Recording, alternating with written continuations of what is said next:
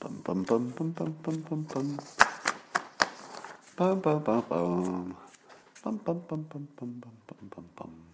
Hey everybody, come on in here. It's time for coffee with Scott Adams, and because this is a special day, a Wednesday, I wore my finest sweatshirt. Yeah, I don't put this on every day, not for everybody, but I did it for you. And if you would like to enjoy the simultaneous sip, all you need, you know what you need, probably. You need a cup or a mug or a glass, a tankard, chalice or stein, a canteen, jug or flask, a vessel of any kind. Fill it with your favorite liquid. I like coffee. And join me now for the unparalleled pleasure of the dopamine hit of the day, the thing that makes absolutely everything, including coronavirus, better. It's a simultaneous sip. Go. Hmm. Good morning from Seattle, Sanctuary Seattle. Sounds like you're locked in. If you go out in the streets, Antifa will beat you up and you'll get the coronavirus. So, so stay down, hunker down. Well, let's talk about some coronavirus stuff and some politics stuff, etc. I've come to a conclusion that uh, President Trump's tool set is best used against people. In other words, if you say, hey, Donald Trump, President Trump, I've got a person that you need to defeat, or you need to negotiate with them, or you need to win them over. And then the president says, ah, a person. I know how to deal with people. And then he goes and he does it, and he does it very well. The president is really, really, really good at getting a result with people. But I don't know that he's exactly the right person to have a battle with a virus. Because you can't really insult a virus. Uh, you can't you can't beat a virus with you know getting more attention on TV. You can't reframe a virus. Pretty much the president's entire tool set is people oriented. So uh, he's struggling on this. If we're if we're being honest, I mean, I wouldn't expect you to believe anything I say good about the president if I can't also say, well, in this area, this area is not ideal. And um, I don't think he's nailing it on the coronavirus. But as I've said, I don't think it'll make any difference because it's a weird kind of uh, crisis in which the president's involvement is the least important part. I mean, if you think about it, the president always has to be the, the one in charge and takes the blame and gets the credit. But how much is the president actually doing? Really, the only thing the president is doing is he assigned the right people, he's done. He closed the airports early, pretty good. You know, there's no question about that. Closing the airports early, good move by the president. But once he's got Pence on board, you know, I'm sure he gets briefed a lot, but mostly his job is just talking to the public. And this isn't his best topic.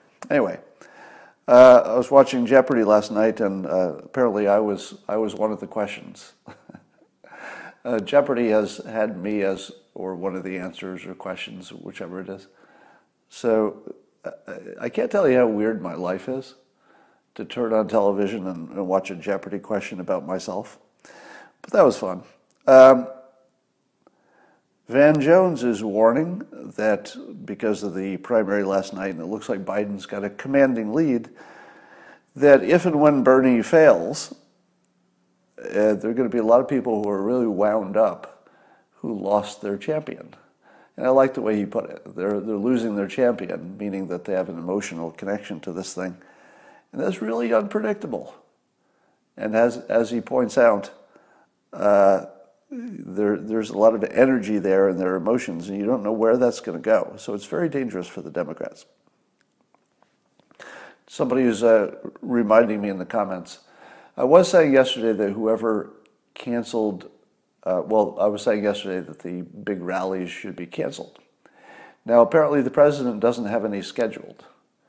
So the president didn't have anything to cancel. He was just obviously smart enough not to schedule anything. Uh, whereas Bernie had to actually cancel something, and then I think Biden followed on and canceled some other thing. And I thought to myself, oh man, the president missed this too. He's so good at picking up free money. You know, the, I say this all the time. If the president walks by a table and there's some money laying there, and he looks around and it doesn't seem to belong to anybody, he's, he's usually the smartest one. And he says, Does anybody have this money? Does this belong to anybody? No? Nobody? Well, I guess I'll pick up this free money. And he does it in lots of different situations. And he had free money sitting on the table for this situation of canceling big events because whoever went first looks like the leader. And whoever goes second looks like a follower. so the free money is if you know you're going to cancel your events anyway, you might as well announce it. Go first and be a leader.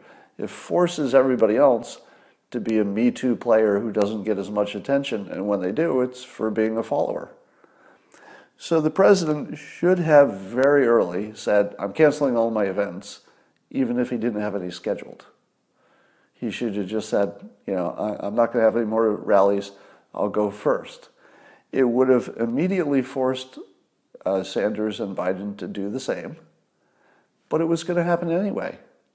Didn't everybody know that the rallies were eventually going to get canceled? If it's going to happen anyway, take the free money. Go first. Again, the, the, the president missed this opportunity, I think. But Bernie took it.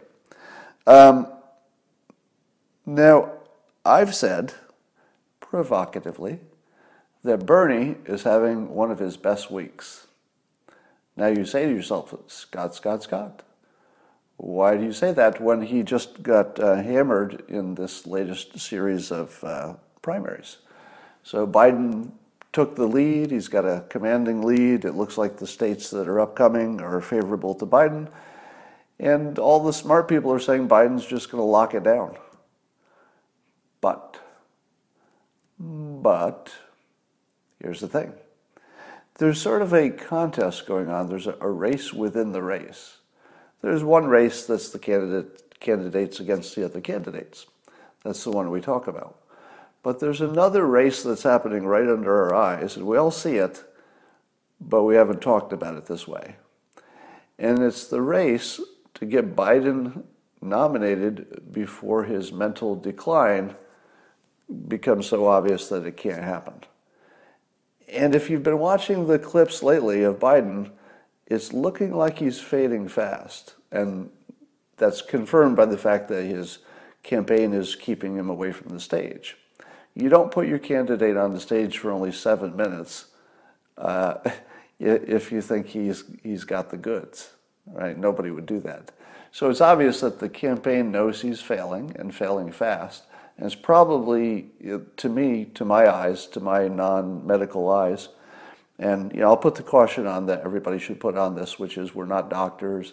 We can't diagnose things by looking at people on TV unless it's so obvious that even a non doctor could see it. And I think we're at that point. I think we're well beyond the point where you would have to have a medical degree to look at Joe Biden and say there's something wrong. Now, I don't know specifically what's wrong. I don't know how to treat it. I mean, I'm not a doctor. But I'm not blind. I have eyes, I have a brain, I can see what's happening. You know, anybody, anybody can see it. If it were your relative, you could see it easily. So here's, here's the real contest. The real contest is that Biden's support is growing while his mental acuity is declining. If that crossover happens before the convention, and it looks like there's a good chance that could happen, there's a good chance that could happen.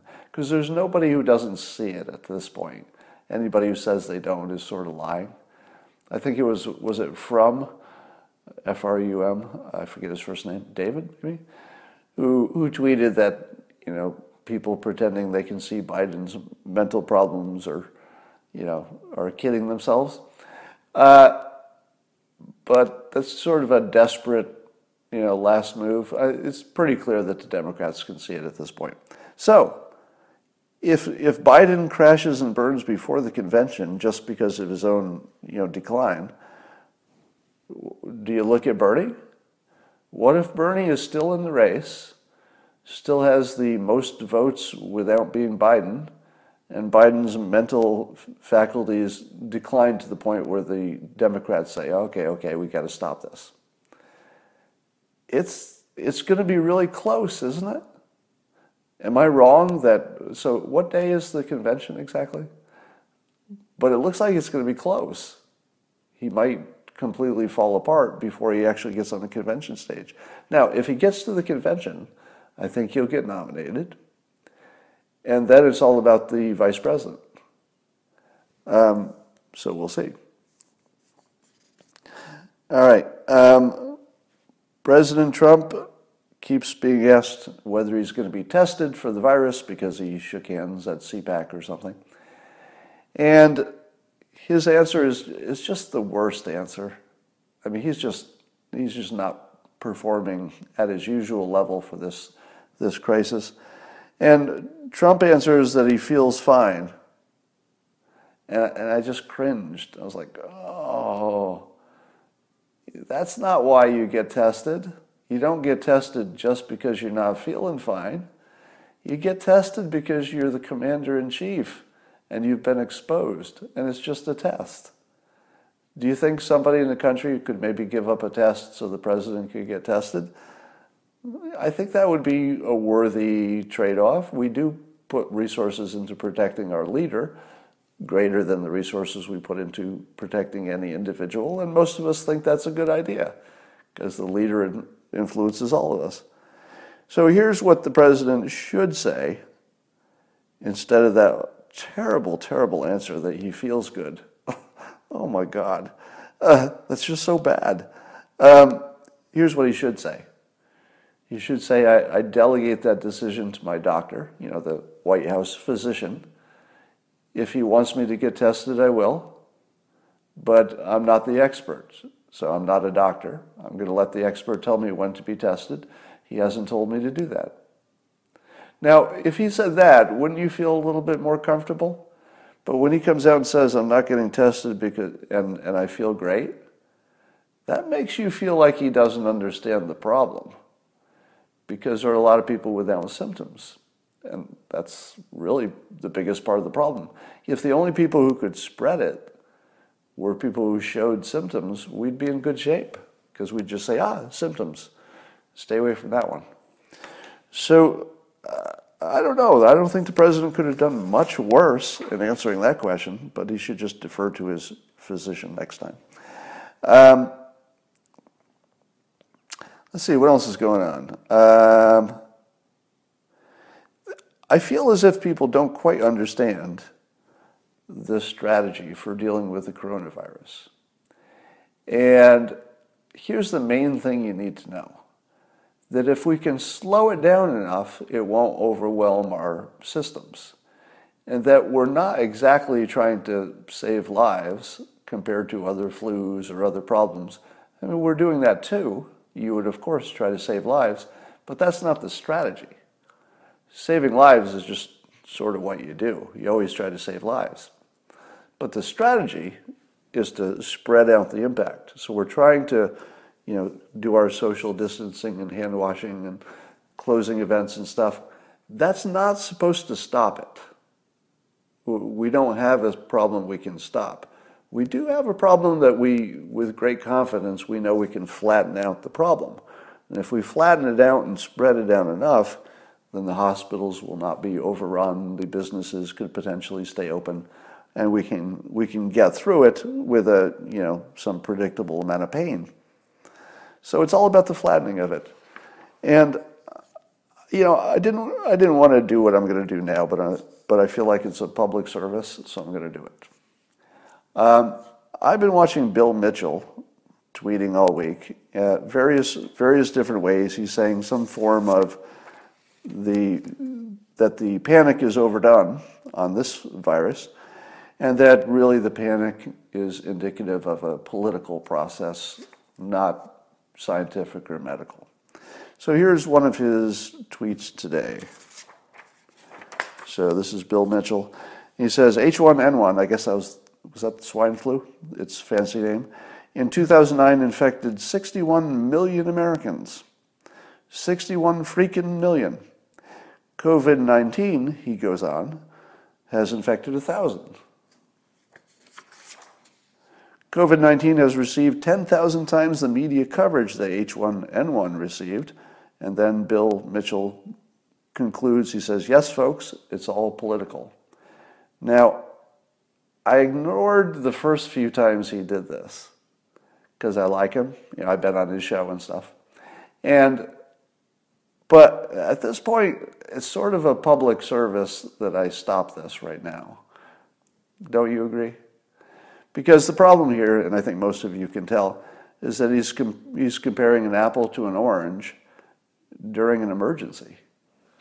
And if you compare an apple to an orange during an emergency, what are the odds you're going to make the right decisions?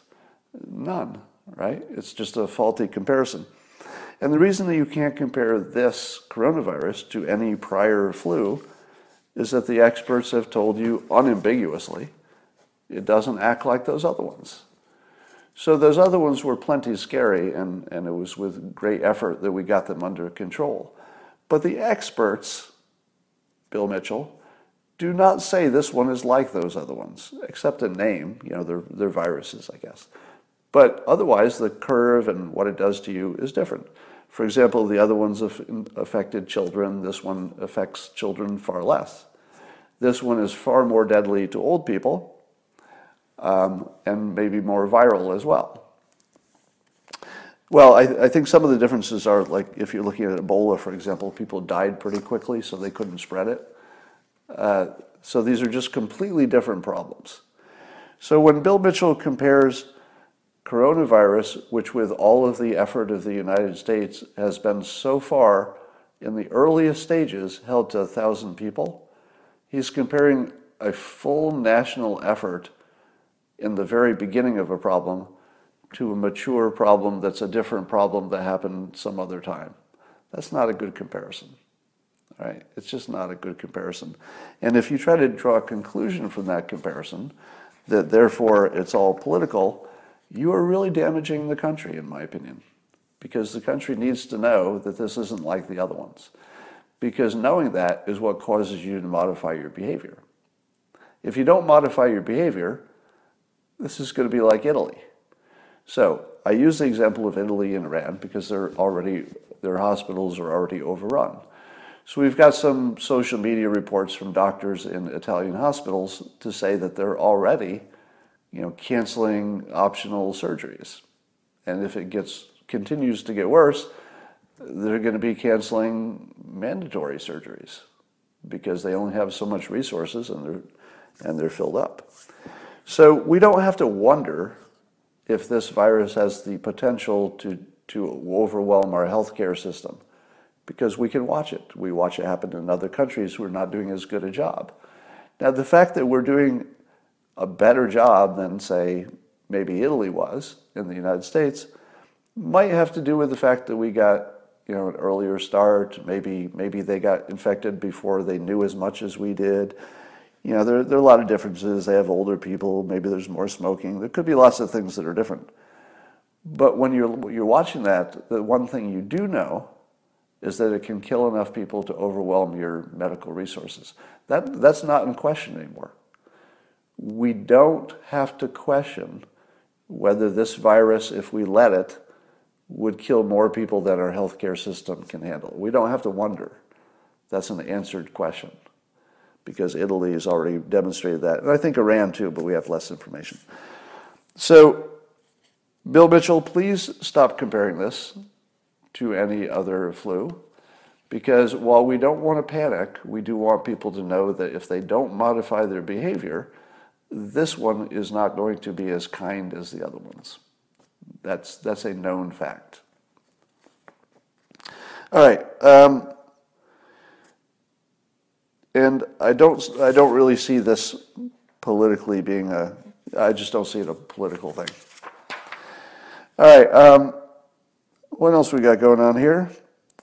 I think I'm going to recant and take back everything I said about Russia and oil prices and Saudi Arabia. So, you all know the story that Russia lowered prices and Saudi Arabia lowered prices, and there's a, an oil price war that could drive our American shale business into bankruptcy because shale costs more to produce than both Saudi Arabia and Russia can produce. So if they pump more oil, nobody buys our shale oil because there's plenty of cheaper oil to buy instead. So what I said was that Russia was attacking uh, basically Saudi Arabia and the United States to take out our shale business. But I read another opinion from somebody who seemed pretty smart who said that's backwards. It's actually Saudi Arabia who's taking out Russia and the U.S. shale business. and I think, well, maybe maybe both are true. So whatever's happening there is a little bit opaque, at least to me. Uh, maybe somebody understands what's going on, but I think the U.S. shale business is in a lot of a lot of trouble. Um, Somebody says every flu you hear the same thing. So uh, there, apparently there's somebody who's still not convinced that this flu is different. Let, let me just take it down to one, one element for you to check. If you think this flu is not as scary as the media is telling you, then you would have to, under, you'd have to explain why Italy is having so much trouble.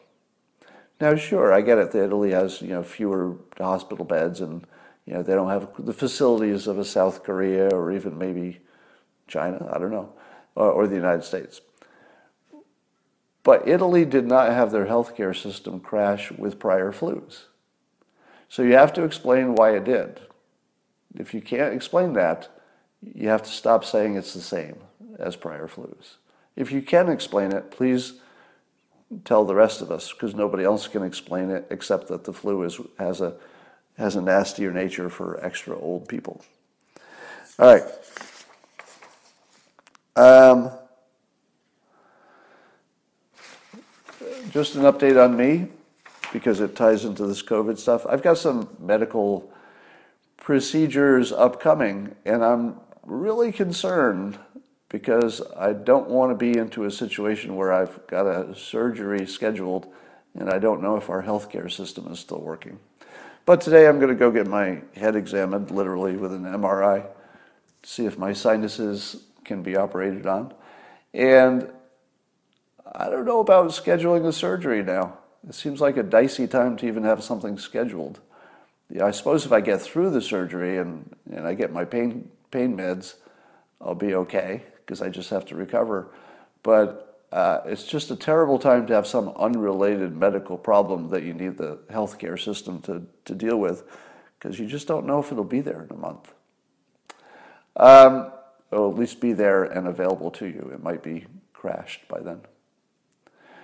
Will coronavirus kill the job market? Well, the entire economy is uh, getting depressed because anything that requires people to leave their house and spend money is, is at risk.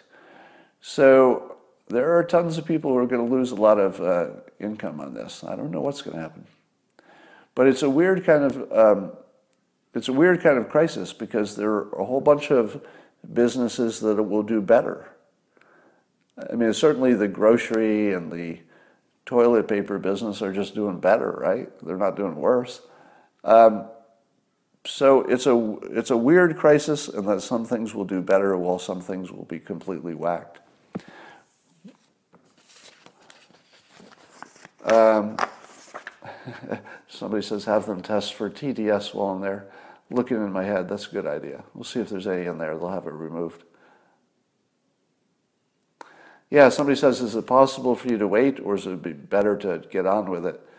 I'll, make that decision pretty soon, um, but it's going to be close. The last thing I want to do is walk into a medical facility because at some point there's going to be a crossover where going to the medical facility to get something fixed that was you know dangerous, so you got to get it fixed, it might be more dangerous than staying away from, it might be more dangerous to go to a healthcare facility and be exposed to God knows what. Because it's, it, it isn't yet. I mean, at the moment, I wouldn't worry about it, but we're getting close. You know, a month from now, do you think you would go to a hospital for a, a regular problem? Maybe not. Maybe not. All right.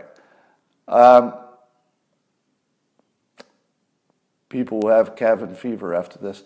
Yeah, I'm starting to get a little squirrely myself because I, I keep forgetting that I'm not supposed to leave the house. And um, I find that I'm keeping score. I don't know if you're doing that yet, but I'm keeping score of how many uh, social contacts I have. So if, if in a, a normal world I would have, you know, 10 social contacts, I'm trying to cut that down to, you know, two or three because I don't have to eliminate my social contact. I just have to get it down to a number where the coronavirus can't spread as quickly as it would. Um, so, so I've uh, so here's my count. I've I've shaken one hand in total since the coronavirus started, or two, maybe two. I'm going to go to zero. Both of those cases were um, I, I, wasn't thinking, but uh, in other cases where people have offered to shake hands, I've I've refused.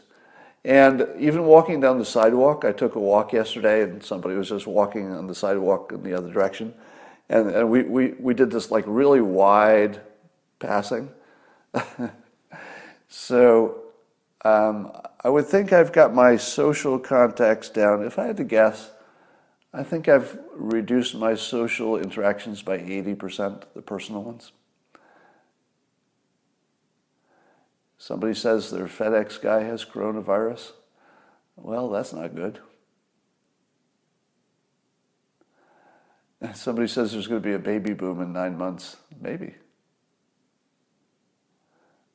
All right.